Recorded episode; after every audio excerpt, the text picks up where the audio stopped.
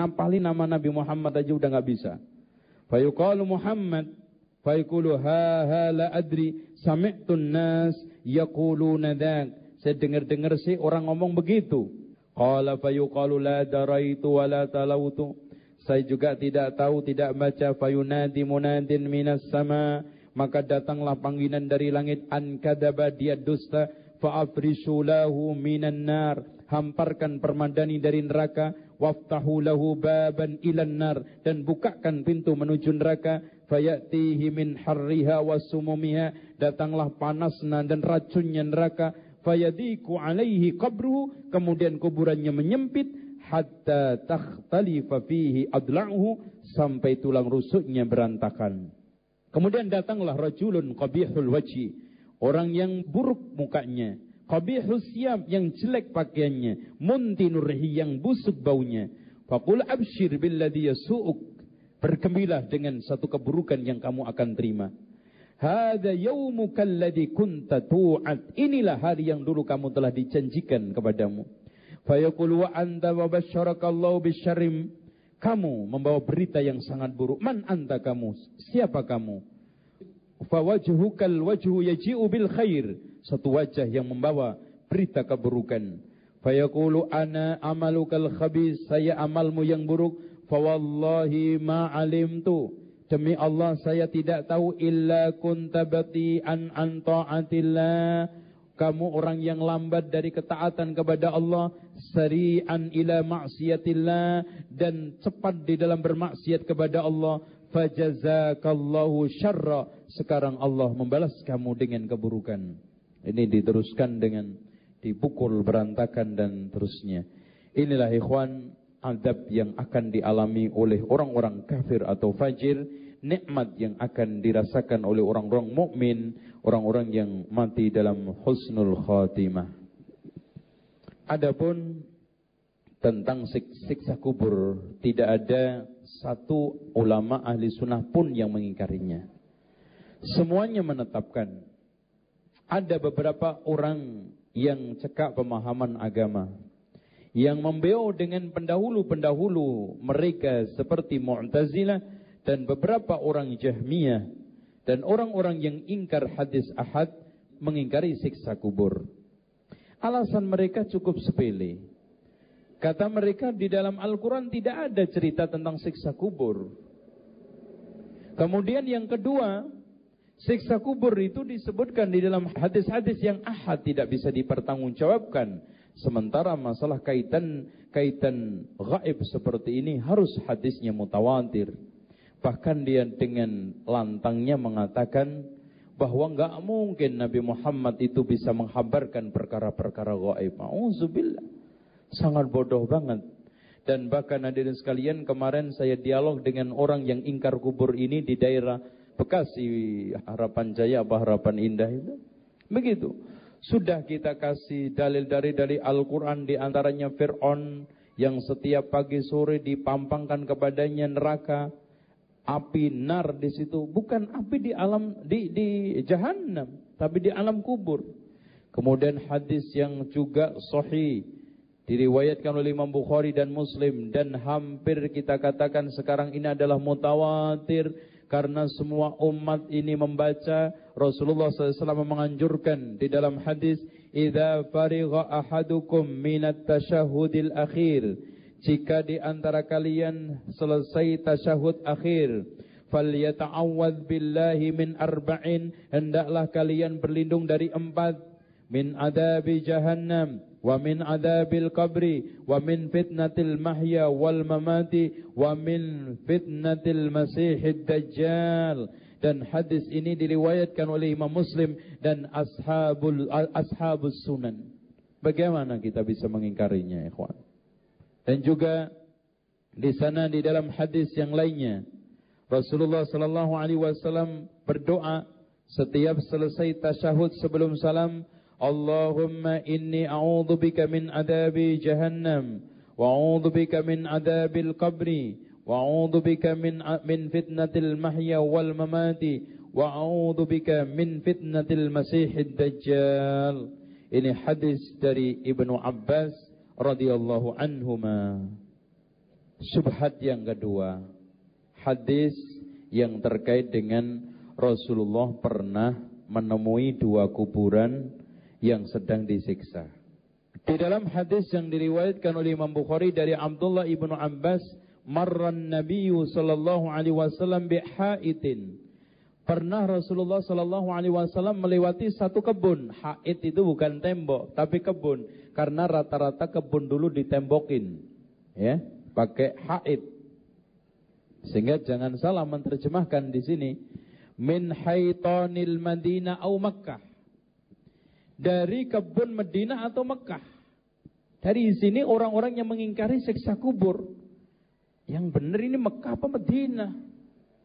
Lebih lucu lagi, au itu diartikan antara Mekah atau Madinah. Memiliki makna sama.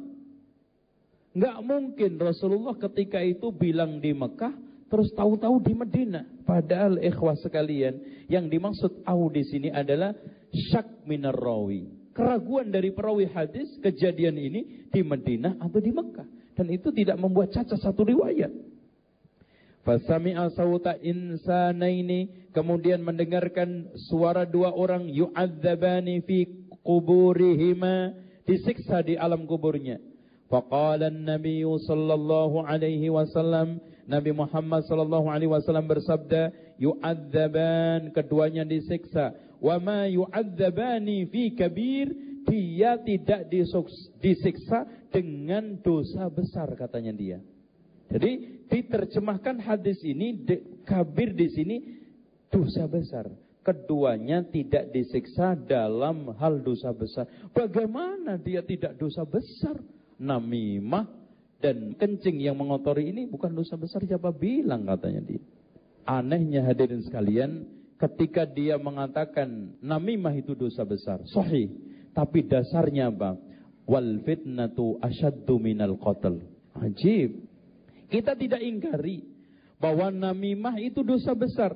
Tapi kalau kita katakan dalilnya wal fitnatu asyaddu minal qatl, ini adalah bodoh terhadap madlulul ayat, bodoh terhadap tafsir ulama, bahkan seluruh ahli tafsir mengatakan asbabun nuzul ayat ini.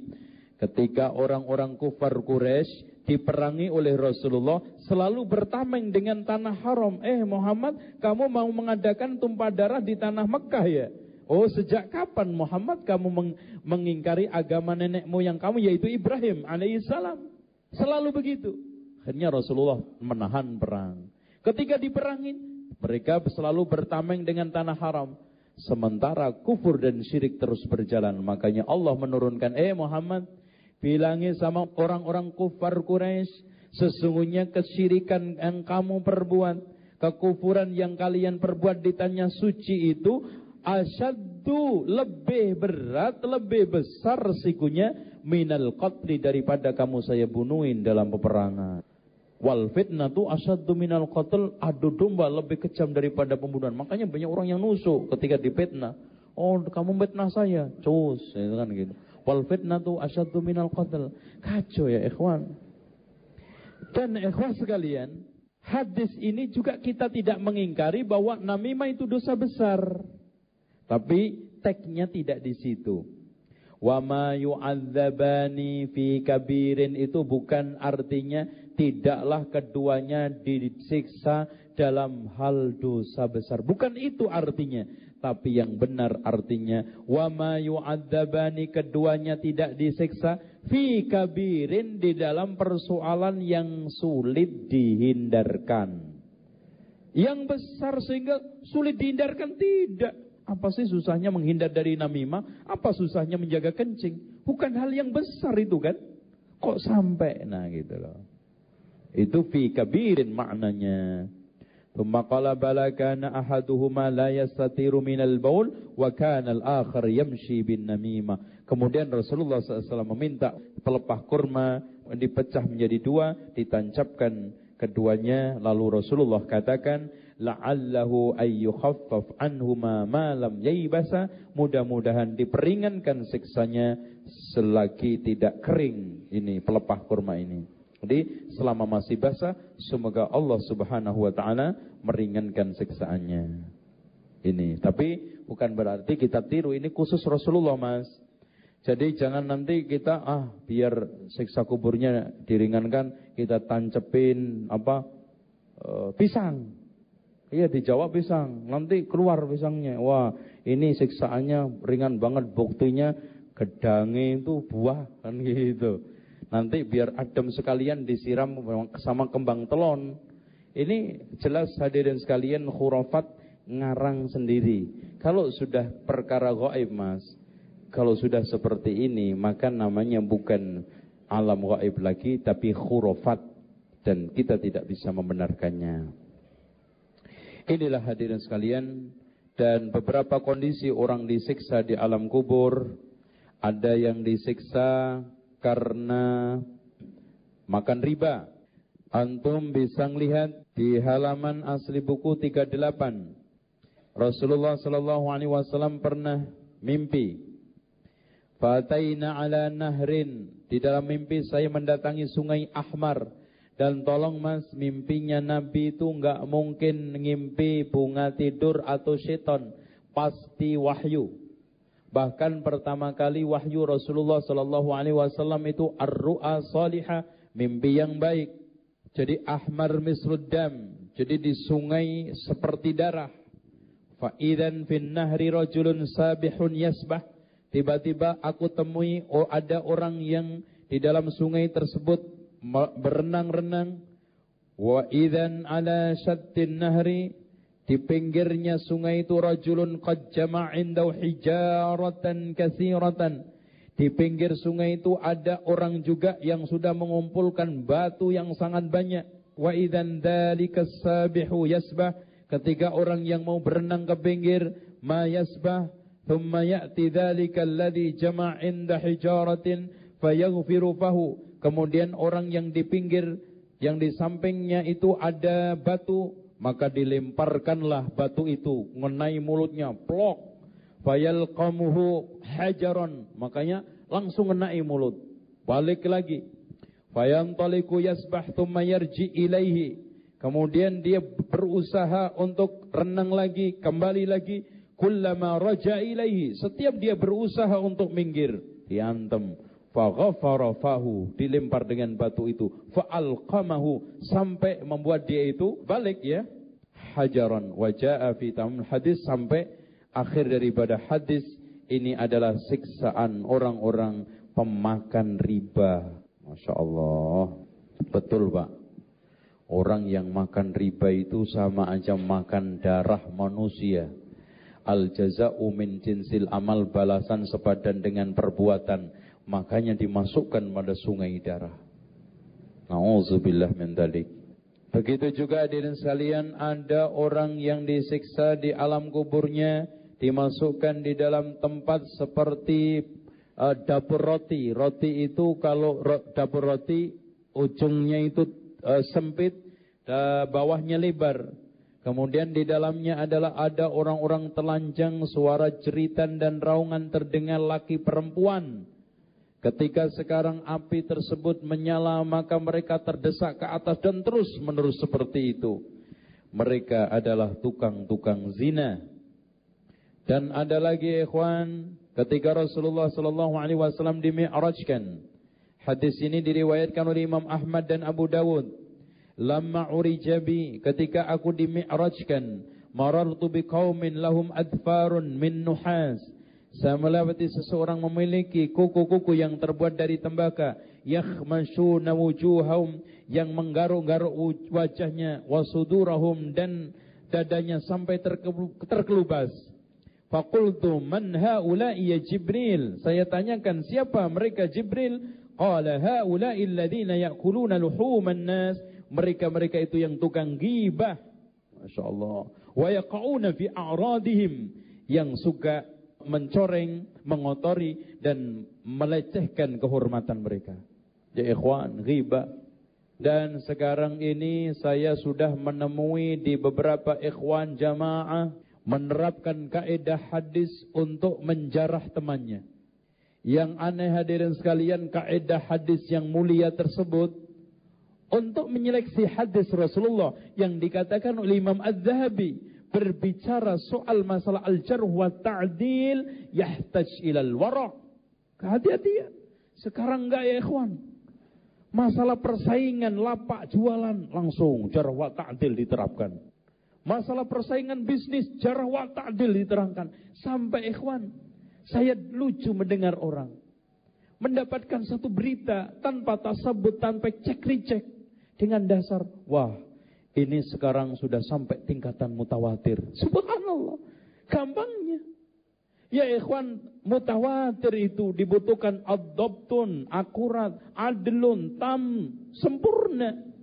Kalau sekarang tawatur, sekarang dipenuhi dengan kedustaan. Ya ikhwan, kalau sekarang kita tawatur itu cuman pedomannya yang penting banyak. Ketika Josbus menyerang Baghdad, Beritanya mutawatir, semua televisi, koran mereka kuasai, bahkan seakan-akan sah. Apakah itu tawatur? Ya ikhan, sekarang ini tawatur dipenuhi dengan kebohongan, kepalsuan, dan juga hasad-hasad. Dan ini kaidah hadis, bukan kaidah untuk menilai teman. Hajim. Dengan demikian ikhwan hati-hati. Ketika anda berbicara tentang saudara anda, fahami firman Allah dengan baik. Wala yaghtab ba'dukum ba'dah. Janganlah di antara kalian saling menggibah satu dengan yang lainnya. Ayuhibbu ahadukum ayyakula lahma akhihi maitan fakarihtumu. Apalagi yang digibah adalah ulama. Dikatakan oleh Ibnu Asakir, luhumul ulama'i masmumatun, darah dagingnya ulama itu beracun. Wa adatullahi ma'lumatun dan permusuhan Allah pada orang yang memusuhinya jelas.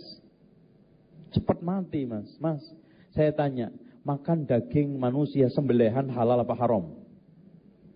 Mas, anak tanya mas, kalau ada manusia disembelih kemudian disate, halal nggak satenya? Apalagi bangkai, apalagi dikasih racun, masya Allah, cepet itu.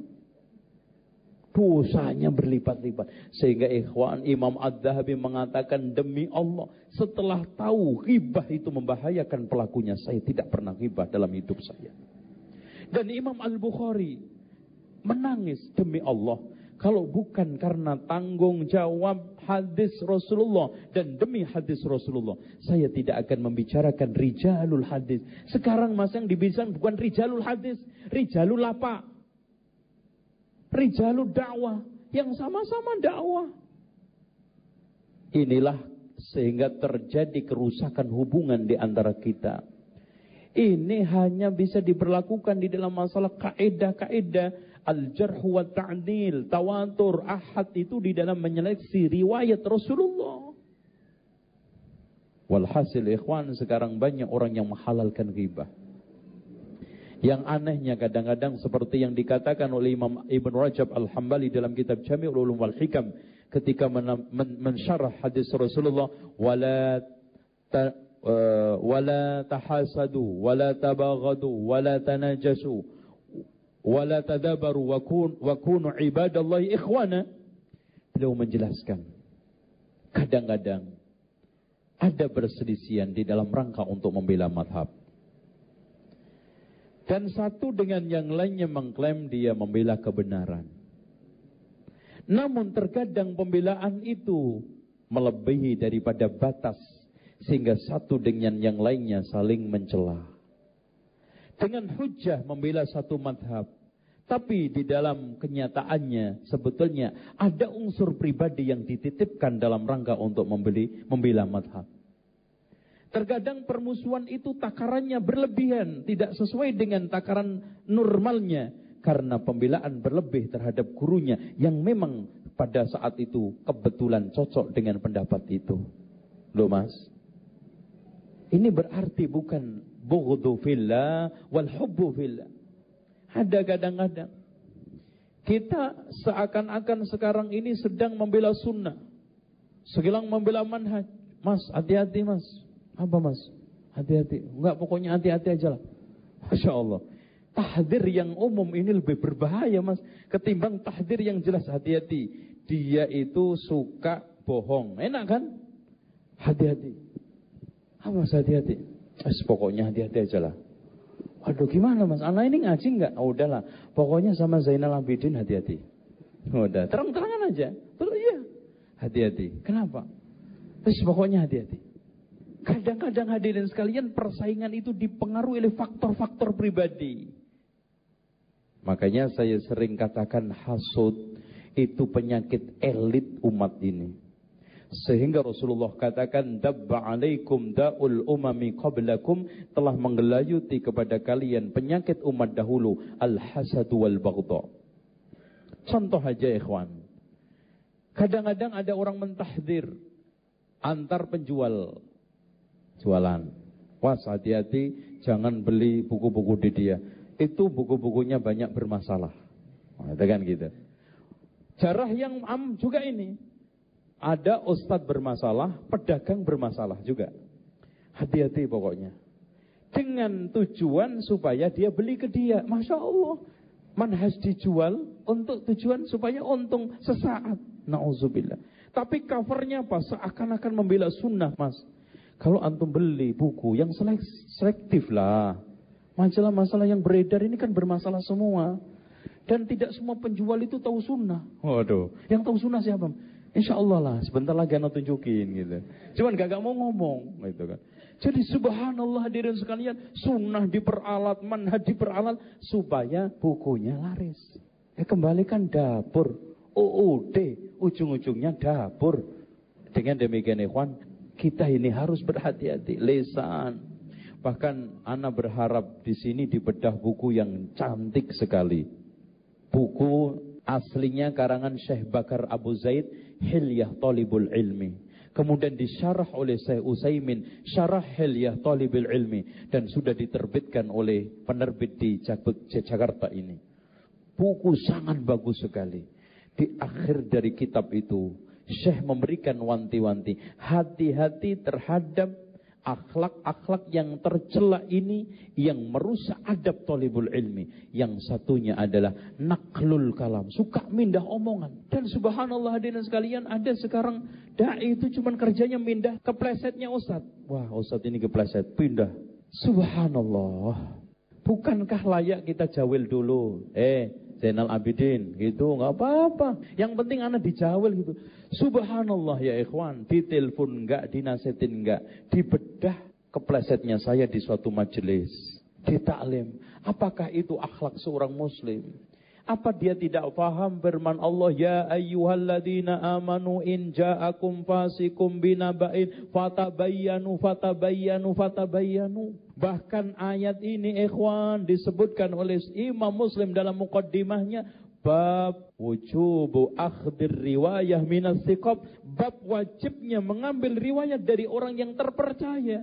Apakah benar yang membawa berita itu? Cek dulu disenggol. Apa juga nggak faham tentang hadis Rasulullah yang sahih yang diriwayatkan oleh Imam Muslim di dalam mukaddimahnya juga kafa bil mar'i ithman ayu bi kulli ma sami' cukup berdosalah orang kalau cerita apa saja yang dia dengar. Mas, sikap kita itu harusnya semua kasus ada komentar, tapi tidak semua komentar layak dilontar.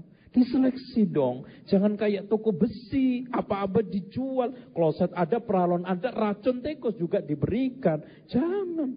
Antum ini da'i. Setiap yang kalimat keluar dari mulut ini didengar, ditangkap oleh orang. Kalau tidak hati-hati, bisa bubrah, keplesetnya lisan. Sulit diobati. Katanya Imam Ash-Syafi'i, keplesetnya kaki gampang diobati. Keplesetnya lisan ya ikhwan, itu bisa celaka seumur-umur mati.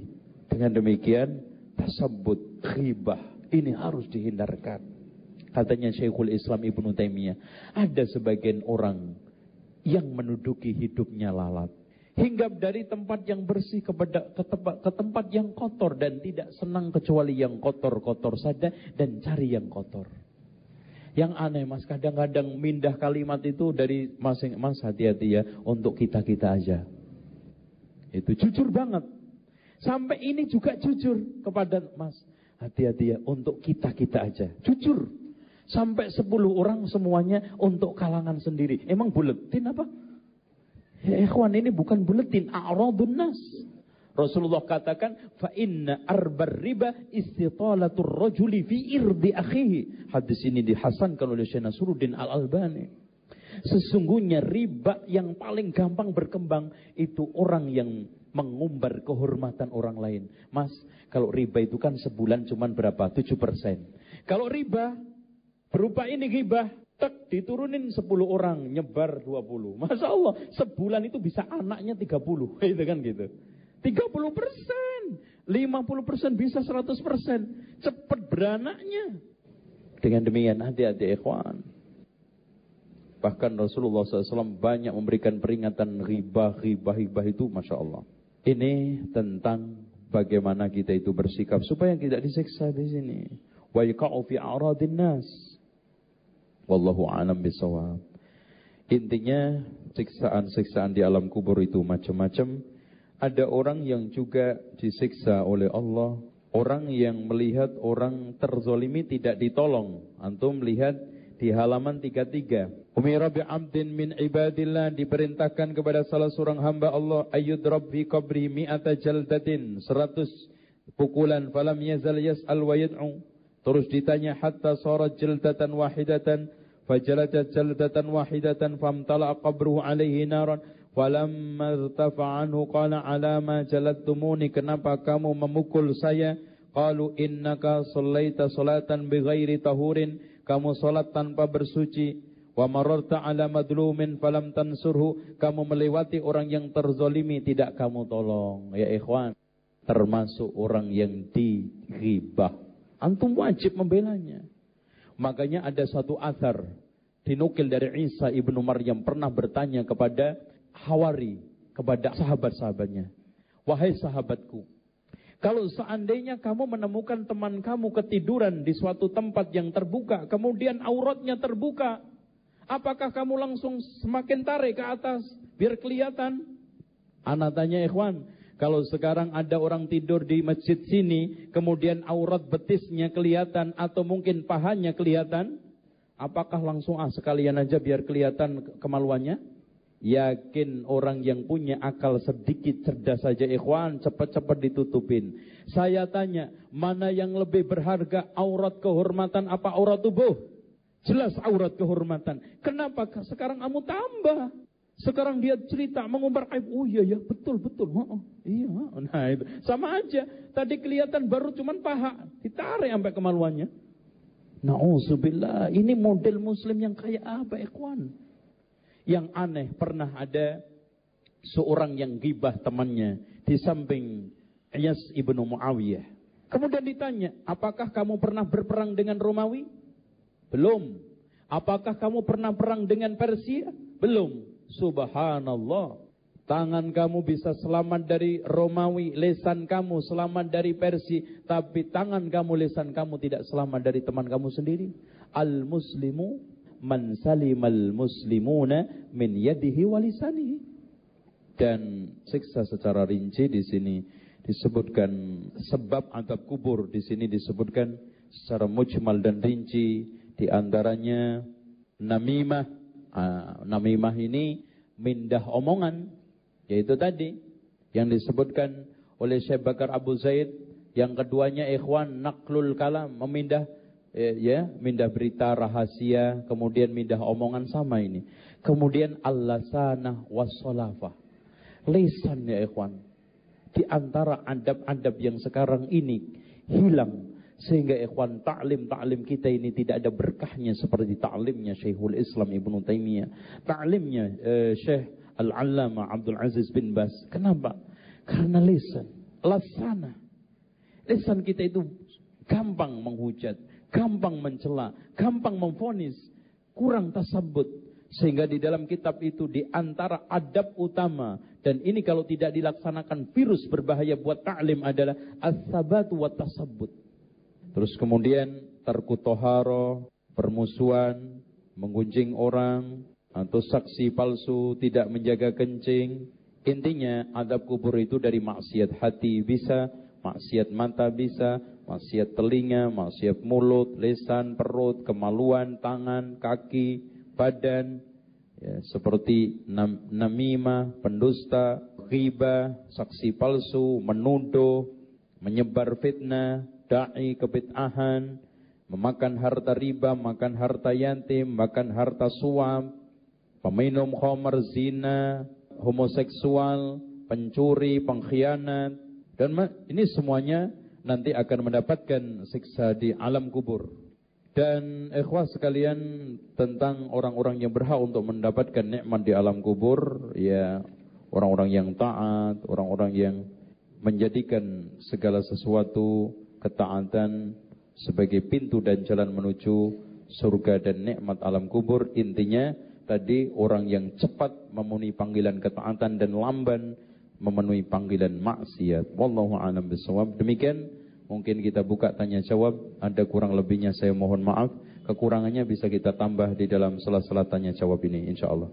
Ustaz, bagaimana menghadapi suami yang belum mengerti tentang ilmu syar'i, majlis ilmu, pernah ia melarang anak merubah penampilan untuk tidak berhijab. Ya ikhwan, seorang suami, Masya Allah, seharusnya suami Ya ayyuhalladzina amanu ku anfusakum wa ahlikum nara. Bahkan di dalam hadis Rasulullah ikhwan, ma min abdin muslimin yastar'ihi Allahu ra'iyatun yawma yamutu wa huwa ghashin li ra'iyatihi illa kana min ashabin nar. Di dalam lafaz lain illa lam yajid rihal jannah. Tidaklah ada seorang hamba mukmin yang dikasih amanah suatu tanggung jawab ketika mati ingkar nipu terhadap tanggung jawabnya melainkan mati termasuk penghuni neraka dalam lafaz lain tidak nemunya bau tidak menemui baunya surga. Termasuk tanggung jawab adalah anak istri. Alhamdulillah dia ngaji malah dilarang. Subhanallah ya ikhwan. Ada orang yang pengen suami istrinya berjilbab susah diajak ngaji susah. Alhamdulillah dorong dukung saya nggak bisa ngajar Seharusnya kan tanggung jawab agama istri saya itu kan saya. Alhamdulillah dia bisa ngaji, bisa nyari ilmu. Nggak saya dorong semangat dengan sendirinya. Dimotivasi, saya nggak bisa ngajar sendiri. Harusnya antum yang ngajar. Alhamdulillah dia bisa mencari ilmu sendiri. Itu didukung, bukan malah digembosin ini. Suruh merubah tampilan jilbab, mau kayak apa? Jilbab itu ya ikhwan, jilbab yang menutupin seluruh tubuh kecuali muka dan telapak tangan di sini ada ikhtilaf di antara ulama, tapi abdolnya, bagusnya, intinya sempurnanya ditutup juga mukanya. Kalau tidak, yang paling penting selainnya itu harus ditutup. Jangan sampai membentuk tubuh, jangan sampai tipis, transparan, jangan sampai apa ya? mencolok warna-warni dan tidak e, menampakkan bentuk-bentuk tubuhnya. Itu pakaian yang syar'i. Bagaimana membantah orang yang mengatakan kalau azab kubur tidak ada karena mereka berdalil buktinya kalau ada mayat dibongkar kuburannya jasad mayatnya tidak rusak. Ikhwan ini sama saja pernah saya ketemu orang yang Masya Allah dia dokter mungkin terpengaruh dengan logika-logika barat sehingga Pak Ustadz saya itu bongkar bolak-balik kuburan, nggak pernah ketinggalan pentung sekali-kali. Pentungnya malaikat ketinggalan. Dan nggak ada bekas-bekas ini pukulan itu. Nggak percaya. Ikhwan, saya jawab. Kalau perkara kubur bisa dicerna pakai akal logika, logikanya kalau memang ada malaikat kan harusnya ada bekas-bekas. Ya bukan perkara gaib lagi dong. Apa faedahnya alladzina yu'minuna bil ghaib kalau gitu? Dan yang kedua mas, dalam masalah ini nggak usah jauh-jauh alam kubur. Kita pernah tidur nggak? Pernah ngimpi nggak? Ah, gue gak, gak percaya. Lo ngimpi katanya nyampe Mekah lagi umroh. Wong bantalnya aja gak bergeser 2 meter. Ba, apa namanya tempat tidurnya juga masih di situ. Lo pulang kampung yang bener dong. Ah, gue gak percaya. Loh, kalau kamu gak percaya ya tidur, gitu kan gitu. Kalau kamu gak percaya, lu mati, gitu kan gitu. Tapi beres. Ya ikhwan, ini bukan masalah logika, bukan masalah akal-akalan. Di sini adalah nas yang dicerna oleh hati. Alladzina yu'minuna bil ghaibi. Iman. Logika pun bisa dibantah logika kan? Ini tadi itu, ya. Dan untuk nas-nasnya, eh, dalil-dalilnya sudah saya tak sampaikan tadi. Itu logikanya. Kalau ada orang bawa logika, bantah dengan logika itu, kemudian uh, kuatkan dengan dalil-dalil sehingga mantap dia tidak bisa berkutik. Anak punya buku terjemahan yang diterbitkan penerbit Cendika Jakarta tentang akhir kehidupan ditulis oleh Imam Jalaluddin As-Suyuti tapi pada pertengahan bab ada kejelasan tentang Nur Muhammad. Ya ikhwan ini kazab semuanya. E, artinya riwayat-riwayat tentang Nur Muhammad itu semuanya diriwayatkan oleh orang-orang kazab, pendusta. Walaupun Imam Suyutinya bukan kazab. Dan tolong dicamkan ikhwan, ulama-ulama di dalam rangka menukil hadis-hadis dhaif dan maudhu itu bukan di dalam rangka untuk menyesatkan umat. Ingin menunjukkan kepada umat bahwa hadis ini adalah dhaif. Tolong camkan. Makanya Ibnu Kasir ketika dia menurunkan hadis-hadis dhaif atau maudhu di dalam tafsir Ibnu Kasir, saya sampaikan di dalam tafsirku ini agar umat waspada bahwa hadis itu dhaif, bukan untuk diamalkan. Jangan sampai kayak orang cabang bungin Bekasi, dhaif-dhaif kan hadis, Mas. Repot ini. Apa benar Imam Jalaluddin Asyuti berakidah Nur Muhammad? Tidak. Orang yang membantah adanya adab kubur mengatakan bahwa dalil mereka adalah Quran surat 363. Maka mereka mengatakan bahwa kata-kata tidur dalam ayat tersebut berarti telah mati kita ditidurkan seperti tidur kita di dunia. Wah dibalik. Tidur itu kayak mati, bukan mati kayak tidur. Ini dibalik ayatnya. Allahu yatawaffal anfusa hina mautiha eh hina naumiha. Aku malah dibalik ini? Ini dibalik. Jadi orang tidur itu ibarat mati. Makanya Allah Subhanahu wa taala membahasakan tidur itu dengan bahasa mati banyak, wafat. Dan Rasulullah SAW juga di dalam doa yang diajarkan kepada kita doa tidur gimana mas? Bismika Allahumma amutu wa ahya. Maut. Kayaknya Rasulullah katakan al-naumu akhul maut. Tidur itu adiknya mati. Baru setelah kiamat kita dibangunkan. Ini kan kesimpulan dia. Nah kesimpulan itu bertentangan dengan hadis. Nah pertanyaannya mas, mana yang lebih didahulukan? Ucapan Rasul apa kesimpulan dia? Eh jauh. Kemudian ini ulama aja enggak mau ngelawan Nabi. Masya Allah. Ini terlalu ini orang. Ada dalil yang menerangkan tentang mati suri. Apakah mati suri itu? Ya ikhwan, Sebetulnya mati suri itu istilah orang-orang awam saja. Makanya di dalam kedokteran itu masih banyak pertentangan pendefinisian mati. Menurut kasat mata dia sudah mati tapi alatnya masih jalan. Makanya ketika dicabut ada yang protes. Akhirnya dokternya ketempuan kan gitu, kena masalah. Sehingga kemarin ada salah seorang dokter senior dikasih e, wewenang untuk membuat kurikulum pegangan buku pasca sarjana. Nah, saya dimintai pendapat untuk mendefinisikan mati, tolong dicarikan fatwa ulama. Alhamdulillah ketemu fatwa dari Hay'a dari Rabita Alam Islami pernah mengadakan multaqa atau majma' fikih Islami yang menyatakan bahwa definisi mati itu kalau sudah mati batang otak. Itu persis seperti pohon ketika sudah ditebang dipangkas akarnya yang sudah tidak nempel lagi ke bumi, walaupun daunnya sekarang ini segar, tapi mati jelas. Udah mati. Ya enggak, Mas? Walaupun ketika roboh masih segar. Sama juga itu, ini sudah mat, jebol batang otaknya, cuman masih gerak. Ini barat daurnya yang masih segar. Jadi itu aja yang dianggap mati suri. Kadang-kadang orang lihat kasat mata kayaknya sudah mati, tapi masih ada nyawanya. Ada orang di kampung saya itu mati, dinyatakan mati sampai berkali-kali. Karena kayaknya sudah mati, dibawa ke dapur, dipanasin di dapur, hidup lagi. Ternyata apa? Nyawanya masih, cuma dilihat di kasat mata itu sudah kayak-kayak mati. Itu umurnya 108 tahun. Siksa nikmat kubur merupakan vonis sebelum pengadilan. Dimohon Ikhwan, tolong dicamkan. Beda adab dengan ikob. Kalau ikob itu tidak terjadi kecuali setelah dihisap. Tapi kalau adab di dunia aja sudah terjadi. Makanya tidak an, tidak tidak suatu hal yang yang gharib kalau terjadi adab kubur. Wong adab dunia aja ada kok. Ada nggak adab dunia mas? Ada. Tsunami kemarin. Jika dalam mimpi kita bertemu dengan orang tua kita yang sudah meninggal dunia, mengabarkan bahwa keadaannya di alam barzah menyenangkan, apa itu adalah keadaan rohnya orang tua yang sebenarnya. Ikhwan sekalian, kita tidak boleh percaya banget apalagi kita jadikan pedoman. Karena bisa syaitan. Pokoknya kalau memang tidak ada unsur pelanggaran syariat, bolehlah itu dipercaya. Tapi jangan sampai ah udah tenang deh, orang tua udah senang nggak usah didoain. Sehingga antum ditipu oleh setan supaya nggak mendoakan orang tua. Bahkan ikhwan sekalian orang-orang yang tidak punya ilmu, orang tuanya datang minta minum. Waduh, minta apa ini orang tua saya? Wah, ini minta disiram ini. Akhirnya mas dari Medan ke Solo pulang, nyiram kuburan orang tua tok. Serut, cuman satu gelas toples. Balik lagi ke Medan, Masya Allah satu juta pulang bola balik. Cuman gara-gara ngimpi.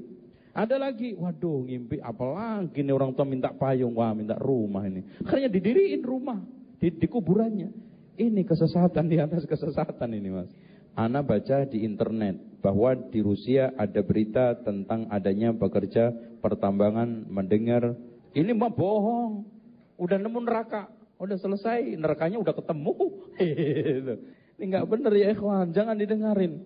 Pokoknya la ainun ra'at wala udhunun sami'at wala khatara bibali ahadin itu intinya kita memahami alam akhirat. Dan tidak ada seorang pun yang bisa menembus, merasakan, melihat neraka dan surga. Titik.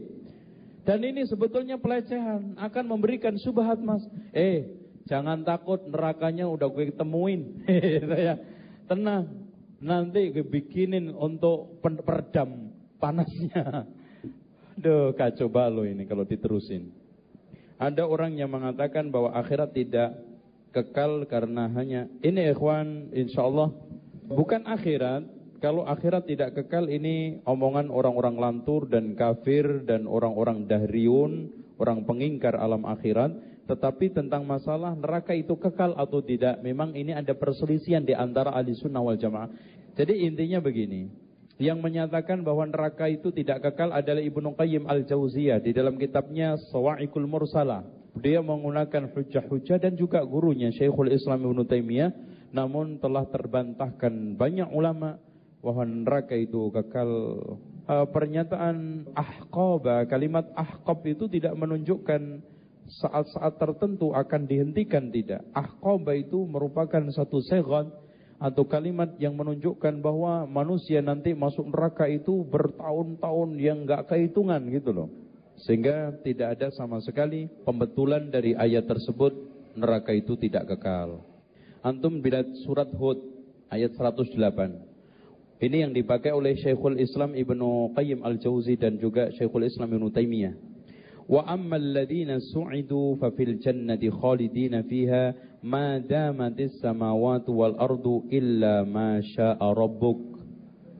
kalimat illa masya rabbuka kecuali yang dikehendaki oleh Allah Subhanahu wa taala tidak an ghaira masdud. Jadi kalimat illa masya rabbuk ada yang diistimbat dipahami sebagai pernyataan Allah bahwa neraka itu tidak kekal. Namun e, hal ini tidak benar bahwa illa masya rabbuka itu penghuninya ada di antara mereka yang dikehendaki oleh Allah selamat dan keluar. Tapi nerakanya kekal. Yang khalidina fiha ya kekal. Apalagi ada yang mengatakan nanti neraka itu lama kelamaan netral. Jadi lama kelamaan netral jadi biasa jadi seperti orang yang hidup di pinggir sampah itu loh mas pertama kali puyeng-puyeng tapi lama kelamaan enak juga malah kalau kagak ada sampah kangen ini jelas pendapat yang konyol sesat dan tidak benar. Ini kias ma'al farik ya. Perjalanan terus sampai begitu menarik namun di masyarakat awam terjadi peng, penghadian pahala untuk arwah. Roh para leluhur dari lingkungan RT RW, Masya Allah. Iya mas, yang aneh lagi adalah diskriminasi pengiriman. Di, di masjid itu kalau yang ngirim duit 10, 1000, 100 ribu Al-Fatihah lengkap. Kalau yang 10 ribu digabungin, 10 ribu, 20 ribu, 30 ribu Al-Fatihah. Karena lengkap nih baru 50. Ah 50 kebanyakan. Digabungin 50, 50, 100 Al-Fatihah. Ya ikhwan ini orang miskin gak masuk-masuk surga. Kasian.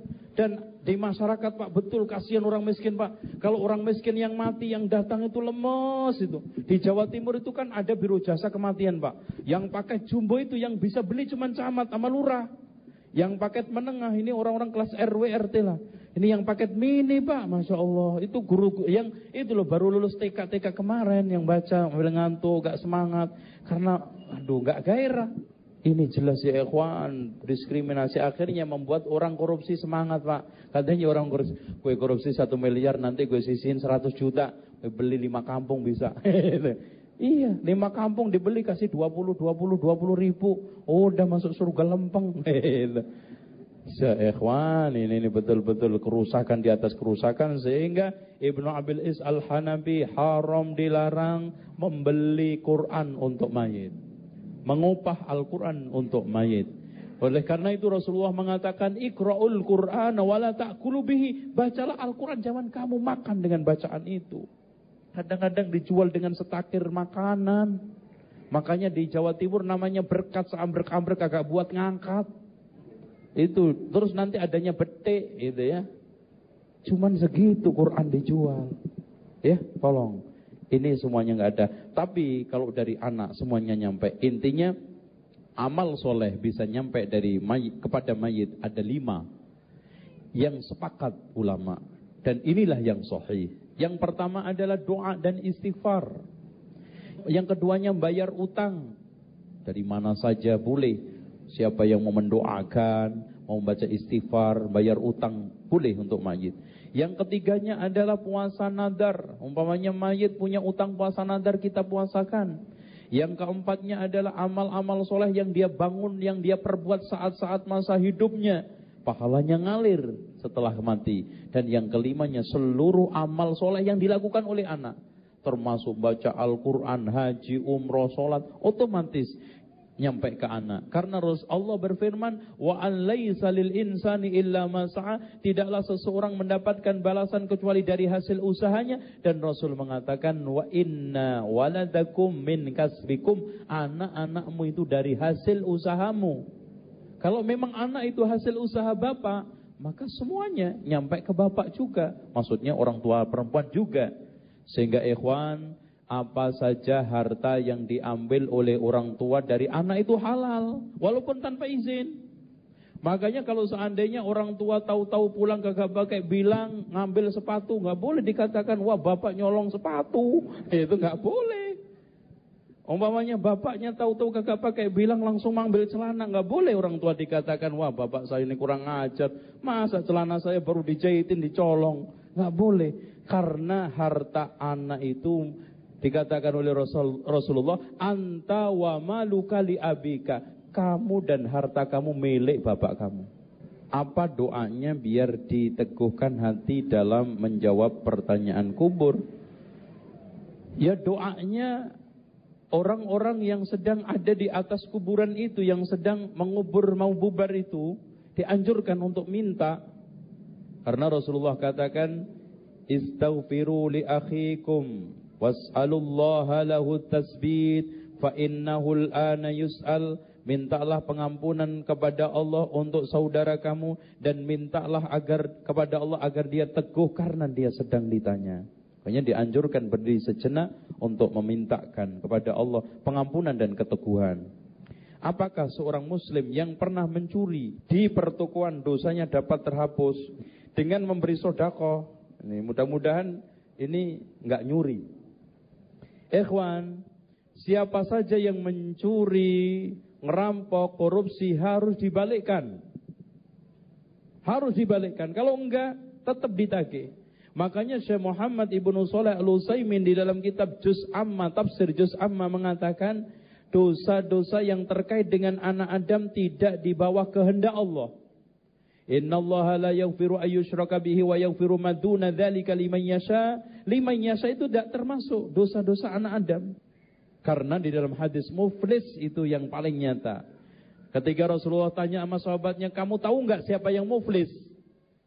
Ya muflis di antara kita orang yang bangkrut, duitnya ludes, hartanya ludes. Enggak.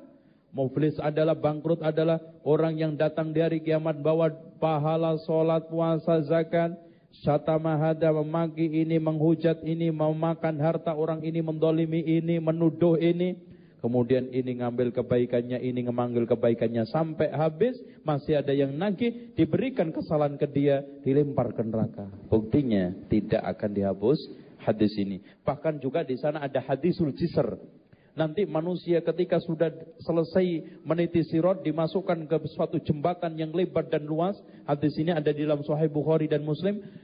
Fayaqtassu ba'duhum ba'du satu dengan yang lain saling kisos mengkisos. Setelah bersih masuk surga semuanya. Daripada nanti punya tanggungan dua-duanya kagak masuk surga, mendingan tempiling-tempilingan. Ayo, sodok dong, lu dor itu, tendang dan semuanya. Jadi setelah bersih masuk surga. Ini hadisnya ada di dalam Sahih Bukhari. Dengan demikian, saya sarankan yang mencuri barang toko ini, tolong cari tokonya. Datang kepada direktur pemiliknya, ini Pak, maaf Pak, ngomong enak-enak. Dulu terus terang Pak, saya itu mencuri Pak. Tapi saya tolong Pak, jangan dimasukkan ke polisi Pak. Anak udah tobat Pak ya Pak ya. Itu kasih mukotimah yang bagus. Ini Pak semuanya duitnya. Senilai ini Pak dulu. Tapi kalau sekarang tokonya sudah nggak ada, ahli warisnya sudah nggak nggak nggak ketemu, boleh disodakokan. Ayuhal ahibba, kunu ma'na ida'ati Hang FM